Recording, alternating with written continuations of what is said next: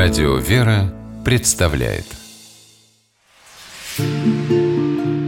Места и люди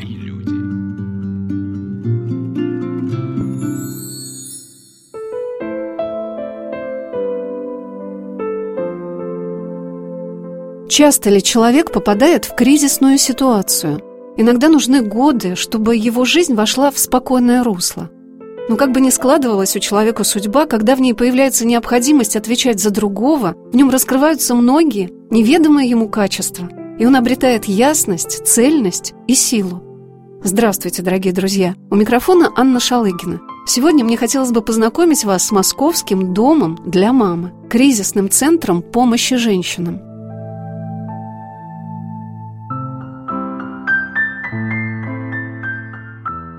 Когда я шла в дом для мамы, я думала, что мне предстоит знакомство с женщинами со сложными жизненными обстоятельствами, их тяжелыми судьбами. А когда перешагнула порог этого уютного, теплого дома, увидела красивых, сильных людей. Тех, кто здесь работает, и тех, кто здесь сейчас живет. Прекрасных мам с детишками на руках, в глазах которых забота о своих малышах, желание сделать все, чтобы они стали счастливыми, и надежда, что у них обязательно это получится. А когда они сами первый раз входили в этот дом, наверное, это было совсем не так. Трудно представить состояние оставленной всеми беременной женщины, когда с каждым днем приближается время родить, а ей некуда идти из роддома. Что ей делать? Вот что рассказала о том, с какими мыслями и чувствами пришла сюда Кристина. Пришла я сюда еще беременная на восьмом месяце. И это действительно для меня было последней надеждой, последним шансом. Я даже, если честно, я узнала раньше про него, про этот дом, но боялась идти. Почему? Боялась то, что если откажут, то все. Я работала в магазине продавцом, поэтому, когда декретный отпуск наступил, ну и в общежитии не разрешили жить больше, то есть восьмой месяц сказали, что здесь нельзя жить беременным. Общежитие от работы именно, где вычитывали зарплаты, проживание за месяц. Вот. Отрабатывала месяц и зарплаты за койку место. То есть я сюда пришла, мне уже завтра нужно было съезжать с общежития и в никуда. И вот я шла сюда с мыслью о том, что либо да, либо мне скажут да, и все изменится, либо все, конец. Здесь меня приняли, обогрели, морально, духовно поддержали. Всю беременность протекала у меня, можно, мягко говоря, как сказать, даже не знаю. Очень сложно беременность протекала, ну не в плане самих, да, протекания беременности, а в плане условий того, что от того, что неопределенности что будет дальше, потому что сама я воспитанница детского дома, и когда забеременела, я была очень счастлива. Счастлива от того, что у меня появится кто-то в этой жизни, и я буду не одна. Но потом как бы улетучилось мое счастье с тем, что давление окружающих было очень сильно. Говорили, что у тебя вообще мозги есть, ну, чем ты думаешь? Это же не котенок, не собака завести ребенка. У тебя самой ничего нет, что ты с ним будешь делать? А что, кто такие окружающие? Окружающие, потому что это те люди, которые в данный момент меня окружали. На работе, в общежитии, ну, даже родственники, которые есть вот у меня, они тоже говорили о том, что думай головой, что ты, что ты будешь делать с ним, куда ты пойдешь, как ты его будешь воспитывать. Кристина пришла уже под вечер того дня, который я провела в доме для мамы. Она привела за руку своего сынишку Богдана из детского садика, а сама она в этот день работала. Разговаривая с ней и с другими женщинами из этого дома, я не раз слышала слова, окружающие мне говорили, что же ты будешь делать с ребенком. Как же это оказывается важно, чтобы женщине в подобной ситуации встретился человек, который протянет ей руку и скажет совсем другое – о многом мы успели поговорить с руководителем дома для мамы Марией Студеникиной. И она рассказала, как проходит первая встреча с теми, кто стоит перед этим страшным выбором, когда в ее жизни возникают такие разные по значению и силе слова «ребенок» или «аборт». Мы поняли, что важно говорить о том, что такое аборт, важно открывать людям правду, важно вообще говорить на эту тему. Слава богу, сейчас ситуация меняется. Сейчас на тему абортов говорят. Раньше, там, не знаю, 15-20 лет назад на эту тему вообще не говорили. Но мы понимали, что недостаточно только договорить о том, что аборт это плохо, но важно еще оказать конкретную помощь той женщине, которая стоит перед выбором сохранения беременности либо совершения аборта. Потому что каждой женщины есть свои причины. Эти причины могут быть абсолютно разные. Там психологические, юридические, гуманитарные, социальные, отсутствие крыши над головой. И мы поняли, что, возможно, им необходимо изучить и работать с каждой конкретной женщиной, понимать ее мотивацию, по которой она хочет сделать аборт, и стараться делать все возможное для того, чтобы она не совершила этот страшный шаг. Поэтому мы открыли подобный центр и постарались в нем сделать все возможное, чтобы любая женщина, которая стоит перед выбором, она нашла здесь ответ. Ну, к примеру, женщина говорит о том, что я хочу сделать аборт, потому что мне нечего одеть или нечего кушать. Мы говорим, не переживай, мы готовы тебе помогать гуманитарно, мы готовы тебе одеть, обуть, готовы дать тебе продукты питания, обеспечить тебя и ребенка полностью. Это и средства по уходу за ребенком, детская одежда, коляски, кроватки, все, что необходимо для тебя ребенка.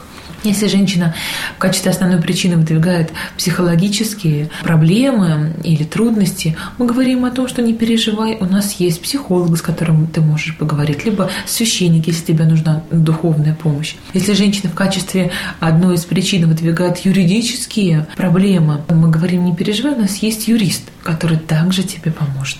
Даже если женщина говорит о том, что мне о каком рождении ребенка может идти речь, если мне негде жить, если мне нет крыши над головой, мы здесь также можем, слава Богу, дать ответ, сказав, что у нас есть приют временного проживания, но мы тебе готовы оказать полноценную помощь, ты будешь иметь возможность у нас жить, у тебя будет крыша над головой. Поэтому наша основная цель была найти ответ на практически все вопросы, ну, почти все, и причины, по которым женщина хочет сделать аборт. Все женщины, с которыми я успела поговорить в этом доме, говорили о том, что они выбирали, сделать аборт или нет.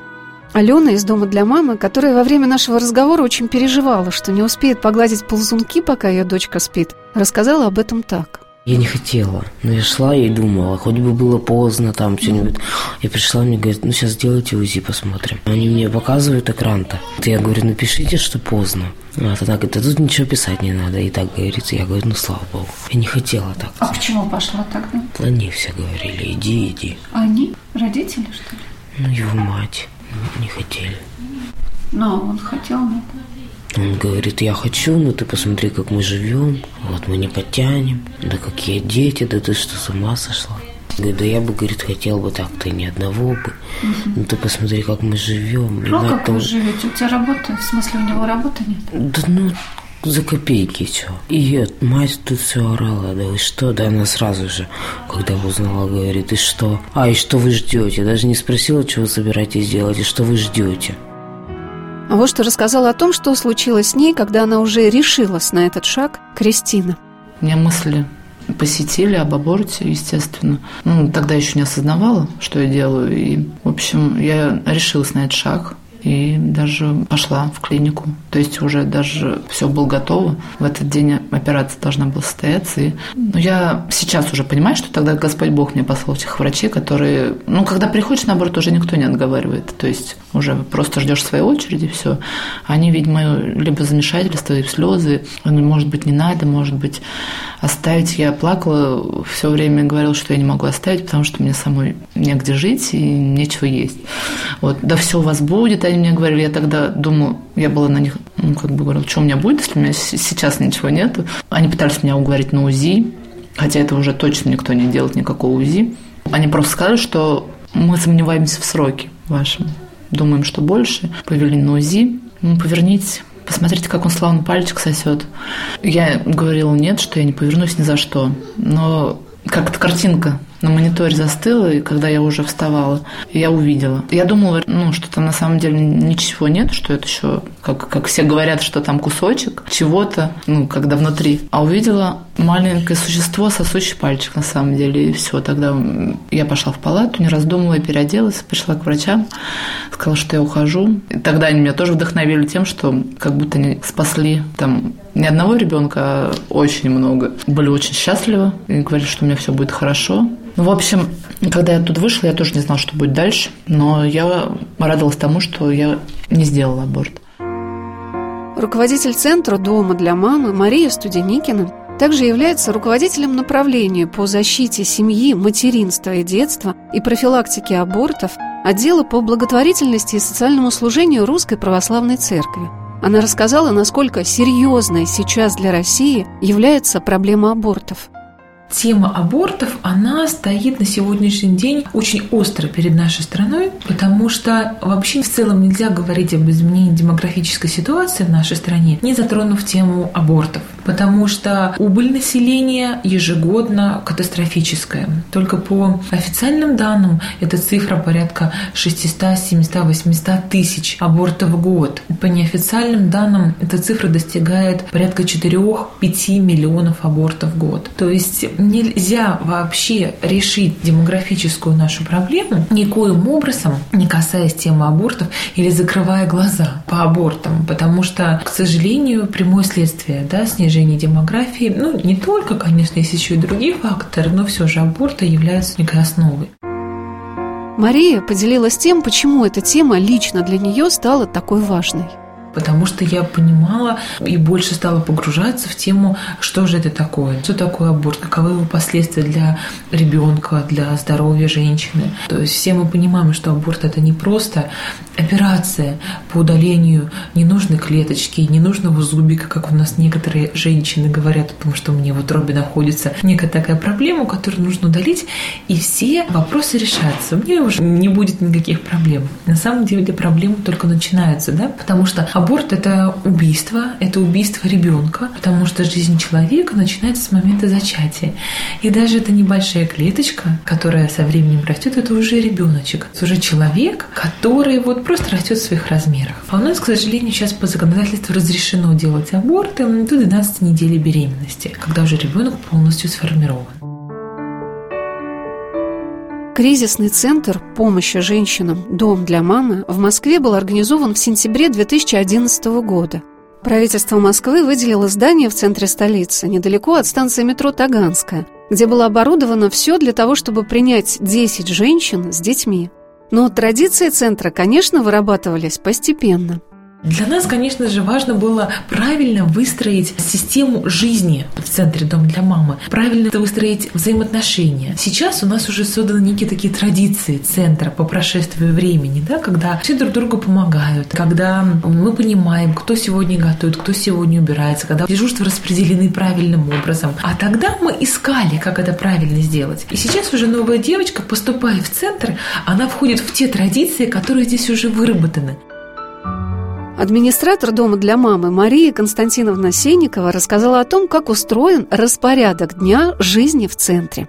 Во-первых, девочки делают все сами, они сами убирают, сами готовят. Бывают девочки, которые приходят на собеседование, когда им начинаешь рассказывать вот условия пребывания, говорят, нет, я не хочу убирать. Но тогда ты не можешь у нас жить. То есть это определенные правила, конечно. То есть могут так сказать, да. что мне нужна помощь, но убираться да, я не хочу. Да, конечно, такое бывает, да. Или приходят, например, мне с просьбой, мне надо посидеть с ребенком, а я буду работать. Тогда мы объясняем, что мы не детский садик, да, где можно оставить ребенка и заниматься своей жизнью. Тоже такое бывает. Описывая то, какие разные попадают в центр женщины, Мария Константиновна рассказала о том, как проходит первое собеседование в доме для мамы. У нас договорные отношения, конечно. Первоначально мы заключаем договор сроком на месяц. Дальше при необходимости продлеваем его. Мария Константиновна, а как, получается, диагностируется девочка? Как вы ее прочувствуете? Что ей больше нужно? Вот как вот это вот такой момент психологический какой-то проходит? Вы беседуете? Они к нам приходят на первое собеседование, когда девочка обращается за помощью о проживании, с просьбой о проживании. Они заполняют анкету. Дальше проходит собеседование с основными сотрудниками центра, где мы с ней разговариваем разговариваем, выясняем, какая у нее ситуация, чем ей можно помочь, какие у нее потребности, да, и что мы можем предложить ей в качестве нашей помощи. Очень важно знать именно взгляд девочки на ее проблему и ее видение ситуации и желание ее разрешить. Потому что если сама мама ну, не хочет ничего менять, то мы навряд ли сможем ей помочь. Или мы видим ситуацию в одном русле, а она видит ее развитие совершенно по-другому. Например, у нее есть двухкомнатная квартира в Челябинске, мама, которая готова, скажем, принять ее с ребенком, а мама говорит, девочка, что нет, я останусь в Москве и туда не поеду, и буду ждать там свою Васю, Петю, кого-то, то вот тут мы навряд ли сможем ей помочь, потому что ну, мы не видим да, решения такого проблемы. В доме для мамы совсем немного сотрудников. Всю работу ведут несколько женщин, которые пришли сюда помогать другим – Социальный работник этого дома Татьяна Котова рассказала о том, что иногда они сталкиваются с ситуацией, когда трудно понять, насколько женщина действительно находится в кризисной ситуации. У нас и бывает такое, что приходят и просят того, что центр, естественно, не может помочь. Например, денег за проживание на три месяца. Но это нереально для центра. Центр сам просит деньги. Понимаете? Вот. И здесь э, человек может прийти попросить временного проживания только по одной простой причине, потому что он не хочет проживать либо с родными, либо с мужем. Он хочет отдохнуть. Но это не есть критическая ситуация жизни. А такие бывают, да? Бывают. Для этого и существует наше собеседование, когда мы узнаем человека и пытаемся все же понять, для чего она к нам обратилась. Угу. Вот приходит, например, мама и говорит, что я поругалась с молодым человеком, с отцом ребенком, они не зарегистрированы, и мне нужна крыша над головой. А, естественно, ты начинаешь спрашивать, а сколько вы вместе? А почему вы не зарегистрировались? Ребеночек все-таки его, да, его. И в ходе как бы собеседования мы предлагаем, если, допустим, у нас первое вот Возьмем, что у нас центр переполнен. Физически мы взять никого не можем. Но если он рассчитан на энное количество людей, то мы как бы вынуждены отказать о приеме в центр, но мы предлагаем альтернативу. Это может быть э, кризисный центр, который не находится в Москве, но находится, например, либо по области, либо это Ивановская область. То есть мы берем на себя опять ту работу, прозвонить те центры, которые, допустим, находятся вот, ну, возьмем давайте Иваново, да, и тоже же как бы время, это надо прозвонить, узнать, есть ли у них свободное место, описать опять ситуацию девушки, почему она обратилась, и на какое-то количество времени она вот, ну, должна поехать в город Иваново, чтобы там пожить, что она там сделает, и вернется ли она потом в Москву, то есть что она там будет делать. И когда мы в конце задаем вопрос, что мы понимаем ситуацию, и мы готовы предложить, так как у нас нет мест, выезд, например, вот в Ивановскую область, ну, там есть детский сад, куда ребенок, да, будет ходить, и там вы сможете пожить вот это вот количество И человек нам говорит, нет, я не хочу. Это вот как вы думаете, это трудная жизненная ситуация? Чаще всего женщины, которые попадают в центр, иногородние. И те, которые оказались здесь, с большой благодарностью говорят о том, что в их ситуации это было единственно возможным для них выходом. Вот что рассказала Алена, которая пришла сюда на восьмом месяце беременности. Да я раньше так приеду, уеду. Приеду, ничего не получается, все, уеду опять. Так, работу с жильем искала. Приеду, уеду, приеду, уеду. Ну, так получилось, что попала теперь сюда. Ну, хоть нашелся вот такой домик. Ну, а как ты его нашла? Еще когда я пришла туда в 70-ю, говорю, хотела аборт сделать. Они говорят, ты что, до чего? Да потом сказали, тебе уже поздно. Я говорю, что мне делать? Я говорю, ну, было вроде все нормально. Говорю, сейчас вот так вот не могу я туда пойти, там не очень рада этому ребенку. Они мне предложили, я говорю, ладно, я, если что, этот учту. Лето жила у сестры, он туда приезжался ко мне. Потом осенью уехала к девчонке, у нее сидела с ребенком. Пока она на сутках, пока когда она дома, я сама ездила, листовки раздавала. А потом... Беременна? Да. Уже на каком месяце? Ну, месяца два мне, может, оставалось. Я уже не работала.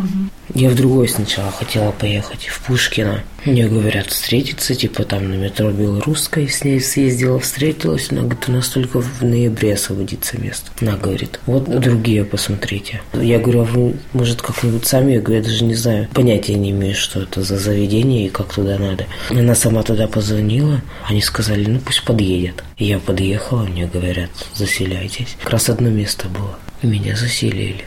Я на следующий день приехала с вещами. А Кристина тоже рассказала о том, что приехала в Москву поначалу искать работу. А в Москву я, как и все, приехала за лучшей жизнью, потому что ну, там никто меня в Тамбове не держал. Я сама по себе одна снимала, работала. Мне захотелось лучшей жизни, поехала сюда. Лучшая жизнь, как сказать, не случилась. Сначала в плане того, что также работала, также в общежитии, также официантка, также продавец. Ну, все то же самое, только чуть денег побольше. А так работа общежитие, работа общежитие. Ну, встретил человека, я его полюбила, да, но он семьи не хотел, он ничего не хотел, в принципе, со мной. Как я поняла уже потом, когда сказала, что беременна, он просто покрутил пальцем у виска, сказал, что я нормально и могу делать то, все, что я захочу. Но сейчас вот я просто благодарна этому человеку за то, что У меня есть сын, ради которого вот я буду жить, я буду делать все возможное, чтобы, знаете, вот как сказать, любовь, материнская любовь, она очень много значит, потому что вот сама я этого не получила в детстве, я пытаюсь возместить ребенку своему, чтобы у него было этого с лихвой. А потом уже дальше больше я и на ноги попытаюсь встать сама и его поставить на ноги. Сегодня на «Волнах Радио Вера» мы рассказываем о кризисном центре помощи женщинам «Доме для мамы», созданном в Москве 6 лет назад. О том, как здесь все устроено, я говорила и с сотрудниками, и с насельницами этого дома. И Кристина, которая приехала в Москву из Тамбова в поисках работы и счастья, с помощью этих людей обрела настоящую опору в своей жизни – в общем, и дальше мучительное продолжение беременности, потому что не знал, что будет дальше. Уже мысли были, что ну, придется его оставить. Оставить в роддоме, потому что ну, подвергать за живое существо ребенка, да, потому что я могла выйти, да, с роддома в никуда, я не могла позволить. Но сейчас уже понимаю, что я бы его не отдала, да, после того, как родила. А тогда я думала, что придется оставить там в роддоме. И когда узнала про дом для мамы, и с каждым днем приближения вот того дня, когда я думала, что вот мне нужно туда пойти, либо да, либо нет, мне скажут. Ну, я не знала просто, как здесь, что здесь. Поэтому, придя сюда, и уже когда мне скажут, что ты можешь заселяться сегодня, я была на, не то, что на седьмом дне отчасти, я была, не знаю просто где. И как раз последний месяц беременности он здесь протекал в спокойствии, в поддержке постоянной. Я очень боялась рожать. До ужаса боялась. И после родов меня обеспечили всем необходимым не то, что и в материальном, и в моральном, всем необходимым для ребенка. Даже мечтать не могла о таком, что будет у моего ребенка. Начиная от всех, не говоря о кроватке, одежде, все вот эти вот средства гигиены. У самой у меня такой еды никогда за мою жизнь не было, как я здесь питаться начала. Потом мы здесь вот росли, мне помогали вообще восприятие детей раньше для меня было, ну, как бы сказать, я вообще не представляла. А здесь не только своего ребенка я научилась воспитывать, ну, с другими мамами, взаимовыручку, помощь, то есть с другими детками присматривать. Ну, как бы мы, мы подрастали, нужно все равно как-то было думать, как выходить из ситуации. Я закончила медколледж в 2008 году. После детского дома я поступила в медицинский колледж, закончила. Но по профессии пошла работать. То есть, кем я только не работала за свою жизнь, официантом, но в основном такие денежные работы, где можно было деньги заработать и себя обеспечивать. Здесь мы думали, как выходить из ситуации. Работа продавца либо официантки уже не подходит. Вернее, как сказать, официантки уже точно не подходит, а продавца я успела бы всегда быть продавцом.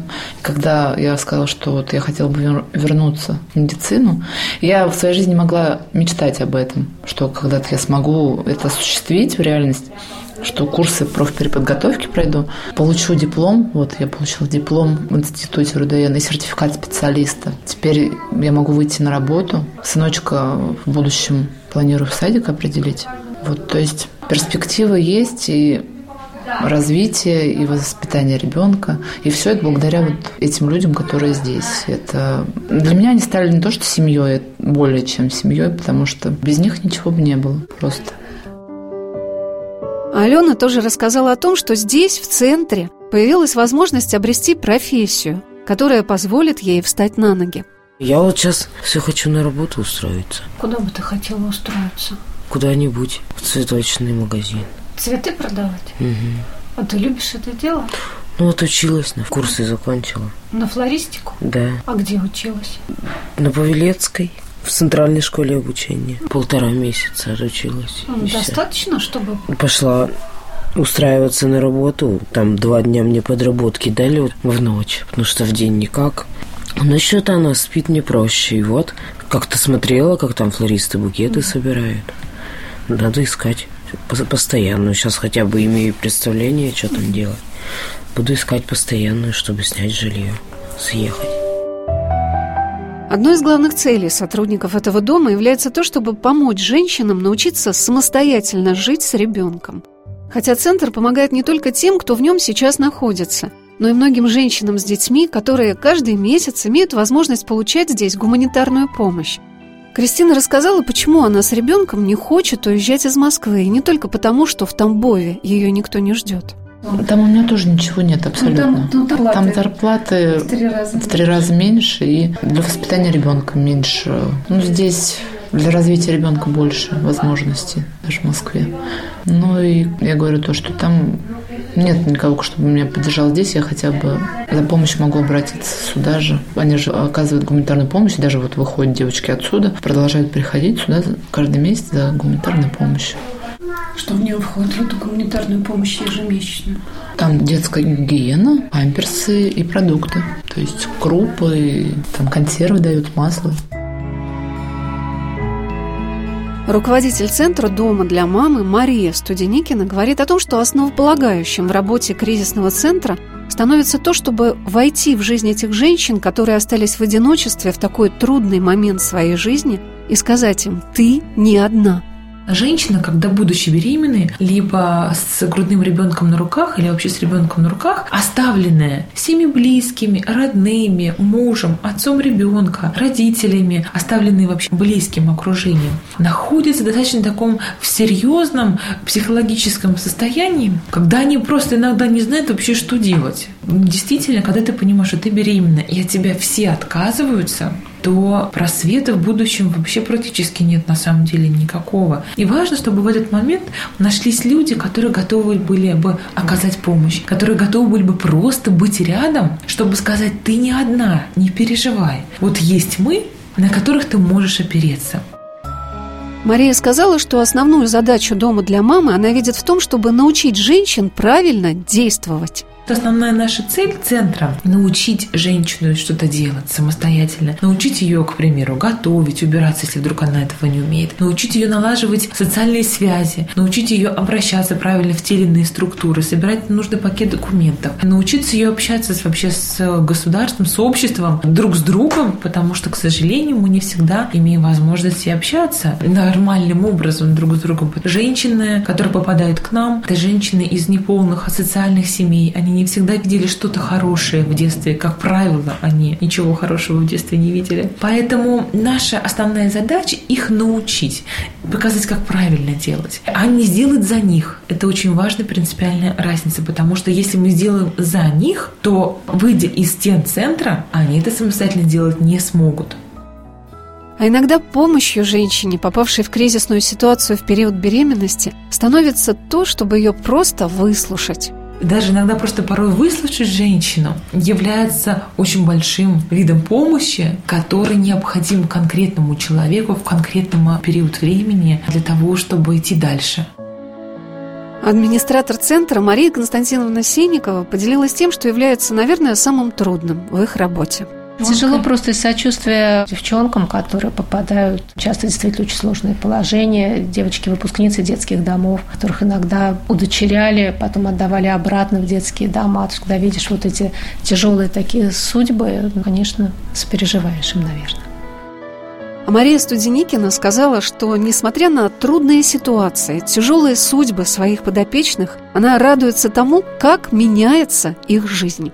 Действительно, вы правы, что все истории, они удивительные, потому что я вижу, как меняется жизнь женщин, когда они стараются в жизни. Я вижу, как, как меняется их жизнь, когда они делают правильный выбор выбор в пользу жизни ребенка. Почему вот я говорю все время там о выборе, там об абортах, да, потому что тот сложнейший момент, когда девочка понимает, что вот она одна, что у нее ребенок, что она беременна, и рядом с тобой никого нету, что же делать, да, куда дальше идти. И когда она, благодаря нашей помощи, благодаря Богу в первую очередь, когда она принимает решение в пользу родов, пользу жизни ребенка, мы видим, как впоследствии ее жизнь меняется.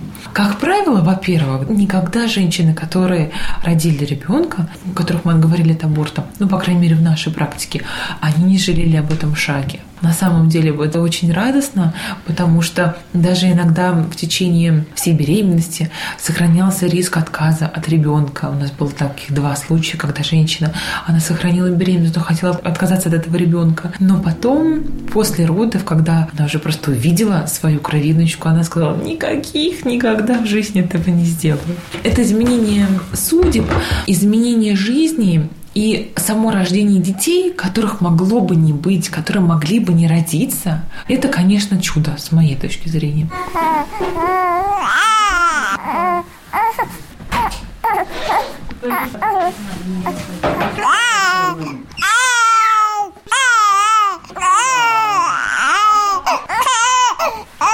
На, лошадка, какая красавица. Места и люди.